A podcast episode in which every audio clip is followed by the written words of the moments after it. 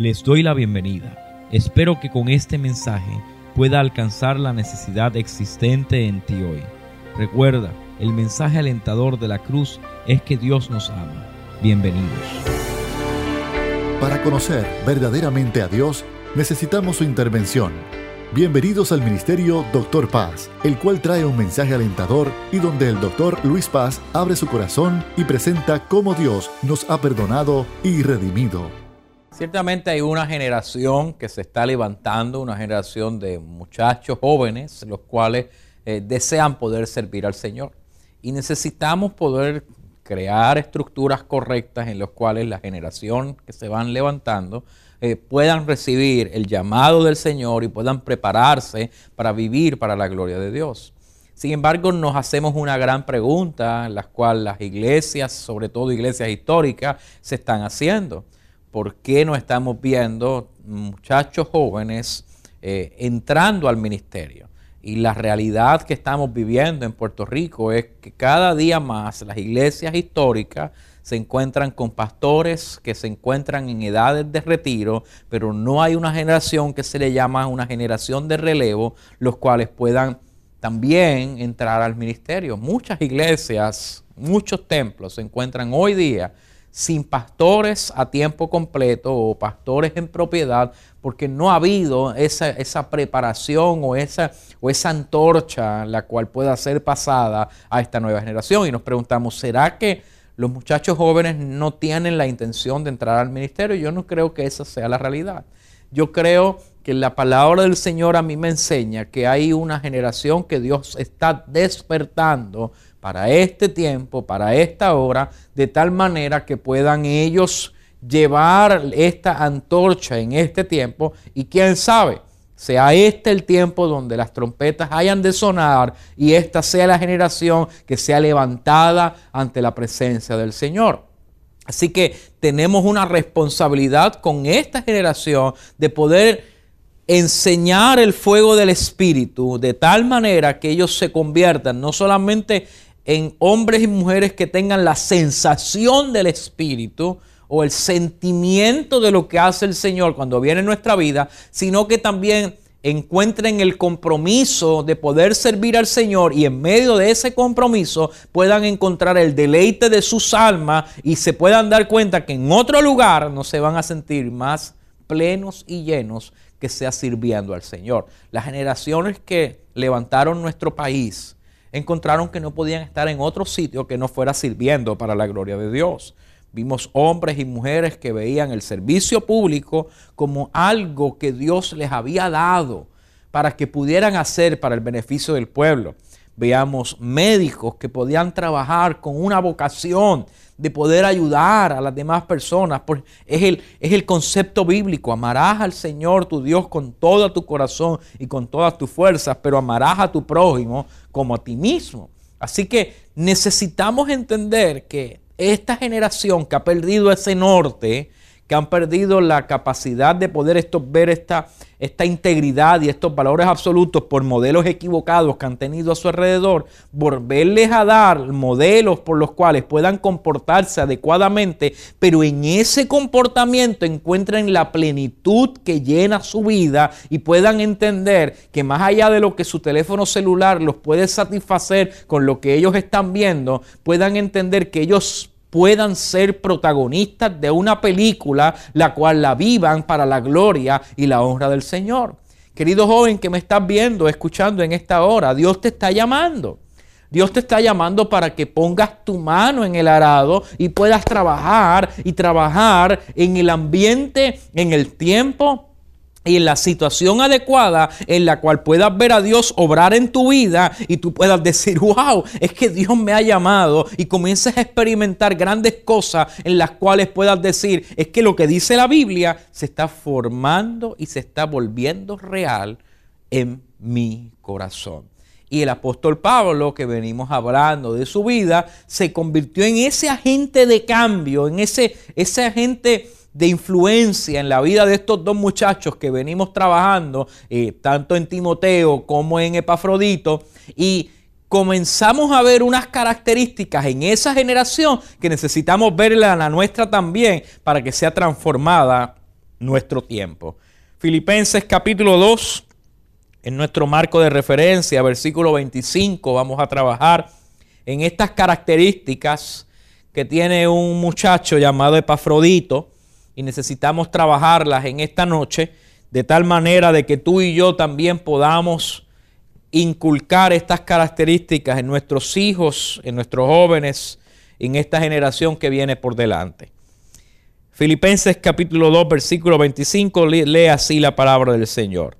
Mas tuve por necesario enviaros Epafrodito, mi hermano y colaborador y compañero de milicia, vuestro mensajero y ministrador de mis necesidades. Vamos a, vamos a ir suave en estos versículos para poder entender lo que Pablo está hablando. Pablo está hablándole a los filipenses. Pablo se encuentra preso, lo hemos trabajado en anteriormente se encuentra en una cárcel, posiblemente en Roma, en un pretorio, y Epafrodito, que es un, un, personaje nuevo, cual se menciona, nuevamente decimos, Epafrodito no es un escritor de cartas bíblicas, pero lo vemos con unas características de cuidado a la vida del apóstol Pablo, las cuales para él es importante de tal manera que este muchacho tiene unas características tan impresionantes y tan llenos del Espíritu que él dice, yo voy a enviarlos a ustedes porque yo sé que cuando Él llegue allá va a ser de ministración a su vida, va a ser de consolación a su vida y yo voy a recibir el testimonio de que lo que Él está haciendo allá está marcando el destino de los de Filipo y eso a mí me va a hacer sentir bien. O sea que vemos en el apóstol Pablo un padre que está orgulloso del trabajo de su hijo y que está dispuesto a confiar en su hijo que va a hacer un buen trabajo y lo va a hacer para la gloria de Dios. Así que lo primero que tenemos que hablar, padres, tenemos que confiar en nuestros hijos. Pastores, tenemos que confiar en esa generación nueva que se está levantando. Aunque veamos malos ejemplos en la carretera de muchachos jóvenes liderando, no quiere decir que la iglesia ha preparado mal a sus jóvenes. Tenemos que confiar en nuestra generación de que Dios se la ha preparado para brillar en este tiempo, para su gloria y para su honra. Y Pablo muestra unas características que tiene este muchacho para con los de Filipo. Lo primero que dice Pablo es que Epafrodito es su hermano. Mire, ponga el versículo 25 para que lo puedas ver. Pablo no está diciendo, versículo 25, dice, tuve necesario enviaros a Epafrodito hay un deseo de Pablo de poder trabajar con la iglesia y, dice, yo no voy a enviarles a cualquiera, yo voy a enviarles a mi hermano. ¿Y por qué yo me detengo en eso? Porque Pablo, a pesar de que es el apóstol, Pablo, a pesar de que es el hombre que tiene los galones, que tiene el bagaje en el Señor, ve a, Timoteo, y, sabemos que Timoteo es menor que Pablo porque él lo llama en las cartas su hijo, y ve a Epafrodito no como, no como gente menor que él, no como gente que, que no tiene la autoridad que él tiene. Él no se coloca como alguien superior a ellos, aunque sabemos que Epafrodito está sirviendo al apóstol Pablo, sino que a pesar de que Epafrodito está sirviendo al apóstol Pablo, que a pesar de que Epafrodito está trabajando para ayudar al apóstol Pablo, Pablo está diciendo este muchacho que me sirve, que me ayuda, que me sostiene, que, que ha dedicado su vida a ayudarme, no es un siervo mío. No es un esclavo que está dando su vida por mí. Él es mi hermano porque ha sido redimido por la sangre del cordero y tiene las mismas características y la misma identidad que yo tengo delante del Señor. Escúcheme bien. Yo tengo que comprender como iglesia que no somos más los que predicamos que los que no predican, que no somos más los que llevamos más tiempo en el Evangelio que los nuevos convertidos en la palabra del Señor, Pablo me está diciendo que todos somos hermanos y que tenemos un hermano mayor que se llama Jesucristo. Pero todos estamos al mismo nivel porque todos hemos sido lavados por la sangre del Cordero, todos tenemos el mismo espíritu y es el espíritu el que obra a través de nosotros y eso refleja un respeto el cual tenemos que tener los unos por los otros por los dones que Dios nos ha dado. Pablo está diciendo, yo no tengo la capacidad ahora de poder ir a Filipo, pero este hombre que está al lado mío no simplemente ha venido a servirme a mí, sino que Él tiene los dones, el llamado, el ministerio del Espíritu, y ese don operando en Él, que ha servido para beneficio mío, va a servir para beneficio de aquellos que están en Filipo. Entonces yo tengo que comprender que los jóvenes que están siendo criados y educados en nuestras iglesias no siempre van a ser esos muchachitos. Son hermanos en Cristo que Dios le ha dado dones, le ha dado talentos, le ha dado ocupaciones en Él y son hermanos todos dentro de la iglesia. Es un error que nosotros hacemos una división entre los jóvenes y los adultos entre aquellos que conocen la revelación y aquellos que se están preparando. Todos somos hermanos y los jóvenes tienen dones. Tienen llamados, tienen operaciones del Espíritu y tenemos que poner a trabajar a los jóvenes. Tenemos que poner a trabajar a aquellos que tienen los dones y talentos del Señor para que puedan impactar nuestras calles, nuestra sociedad y puedan ser de influencia a una generación que ha perdido el norte, que ha perdido los estándares de comportamiento y podamos confiar que el Espíritu ha trabajado en la vida de nuestros muchachos y ellos se van a convertir en pregoneros del mensaje del Evangelio. Pablo dice, yo no tengo ninguna actitud de ser superior a Epafrodito, él es mi hermano. La iglesia tiene que tener esa actitud. Tenemos que dejar las superioridades. Tenemos que dejar a un lado los egos. Tenemos que dejar a un lado eh, las importancias que nos damos a nosotros mismos. Querido hermano, tú y yo somos polvo y al polvo volveremos. No importa cuántos años yo lleve en el ministerio, tú y yo somos hermanos en Cristo. No importa que tú lleves muchos años predicando y la gente te conozca, tú eres igual de hermano que el hermano que simplemente ora y nadie lo conoce. Cuando yo le doy la importancia a cada miembro del cuerpo de Cristo, podemos llamarnos hermanos y cada uno ejercerá su función. En el momento en que coloco a alguien como alguien superior, estoy diciéndole que esto es una estructura piramidal en el cual arriba están los líderes, abajo está la iglesia y que ellos no tienen autoridad, que la autoridad la tiene el líder superior y que por tanto hasta que el líder no haga algo, la iglesia no hace nada. Por eso la iglesia se estanca. Y Pablo no estaba dispuesto a eso. Pablo puede decir, yo tal vez estoy preso, yo no puedo ir a Filipe, pero por aquí está mi hermano. Aquí está mi hermano que ha sido bautizado en el Espíritu, que tiene la doctrina que yo le he enseñado, que tiene el testimonio de Dios en su vida y yo lo puedo comisionar para que vaya a Filipo y sea de bendición a mis hermanos. Tenemos que entender que nuestra generación tiene que ser vista igual. Hemos marcado con estereotipos, llamando millennials, llamando de esta manera, llamándolo de que esta civilización, esta sociedad nueva no tiene un vocabulario correcto y, ponemos muchas cosas. Son nuestros hermanos. Y si no podemos entenderlo, entonces comienza a haber estancamiento en la iglesia porque comenzamos a dividir la nueva generación de la generación que ya ha estado en el liderazgo. Tenemos que trabajar en una integración dentro de la iglesia del Señor. Tenemos que integrar los grupos como hermanos en Cristo, de tal manera de que aquel que antes cantaba con el órgano pueda acostumbrarse a una música un poquito más pesada. Y los muchachos que están acostumbrados a música un poquito más pesada puedan tolerar un poco más la música del órgano. Es maravilloso porque dentro de la diversidad que Dios nos ha dado, nos ha unido por un mismo espíritu y nos ha llamado a todos hermanos. Versículo 25 dice que Él es mi hermano, pero a la misma vez, escúcheme bien, es mi colaborador. Y es, me encanta esa palabra. Pablo no le dice es mi siervo, es mi esclavo. La palabra no es doulos, no es esclavo. La palabra es colaborador, es parte integral del ministerio que Dios nos ha dado. Escúchame bien. Yo tengo que hacer un trabajo en la iglesia con la generación que se está levantando para ser la colaboradora del ministerio que Dios nos da. Una empresa que simplemente trabaje desde la perspectiva que el gerente, el dueño es el que tiene la última palabra y, los empleados nunca puedan trabajar y, y, sentirse con pertenencia de ese lugar. Es una empresa que se va a caer. Las empresas que más prosperan en este mundo son las que crean un sentido de identidad en el corazón de sus empleados, de tal manera que diga, yo estoy dispuesto a vivir y morir en esta empresa porque es una empresa que yo amo y que soy parte de ella.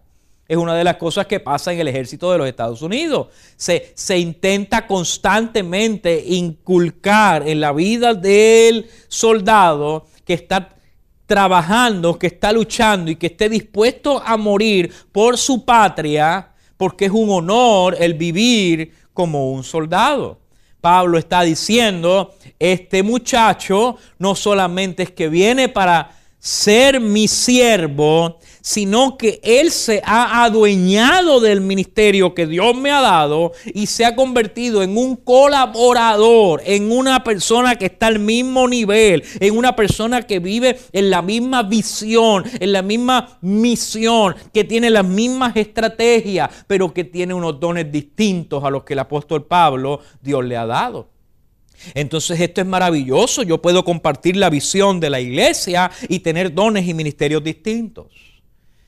Yo puedo compartir la visión del pastor donde yo me congrego, pero tener dones distintos al pastor donde yo me congrego. Y mis dones distintos al pastor serán los que edificarán la iglesia. Querido hermano, Dios no te está, está buscando que tú seas igual a otra persona. Dios está buscando que tú seas colaborador con aquellos que estamos alrededor.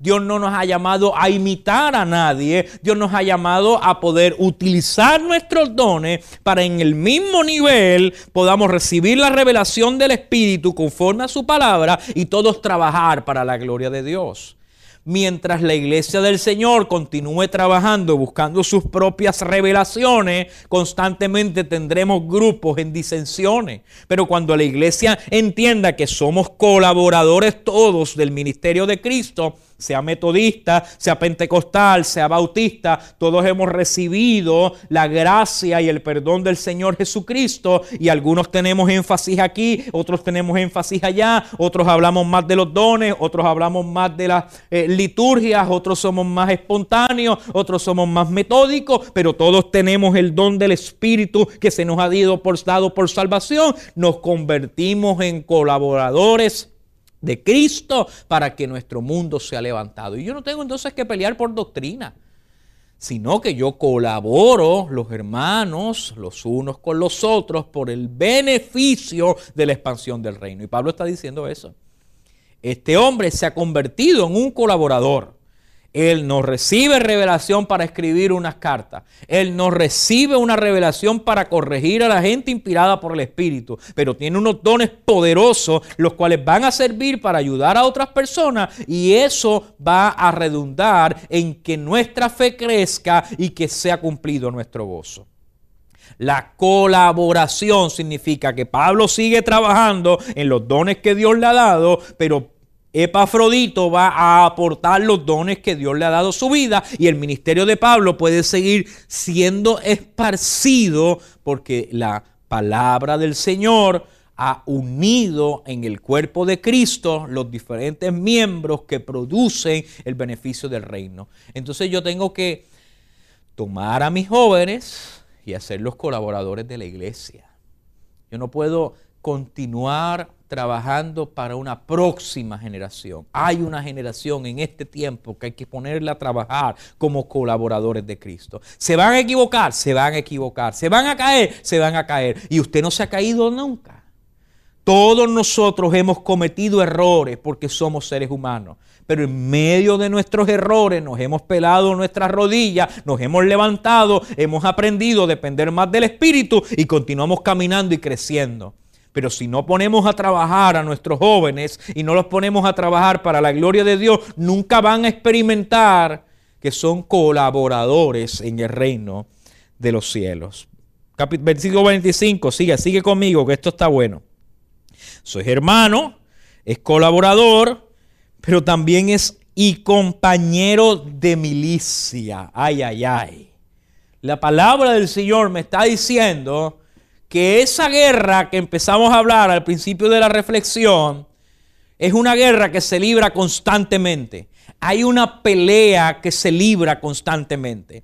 Y a veces pensamos que yo necesito ser el líder de un movimiento, el pastor de una iglesia, el líder de un ministerio evangelístico, el apóstol, el profeta, el maestro, para poder librar esas batallas y que aquellos que se congregan en la iglesia no las tienen que librar.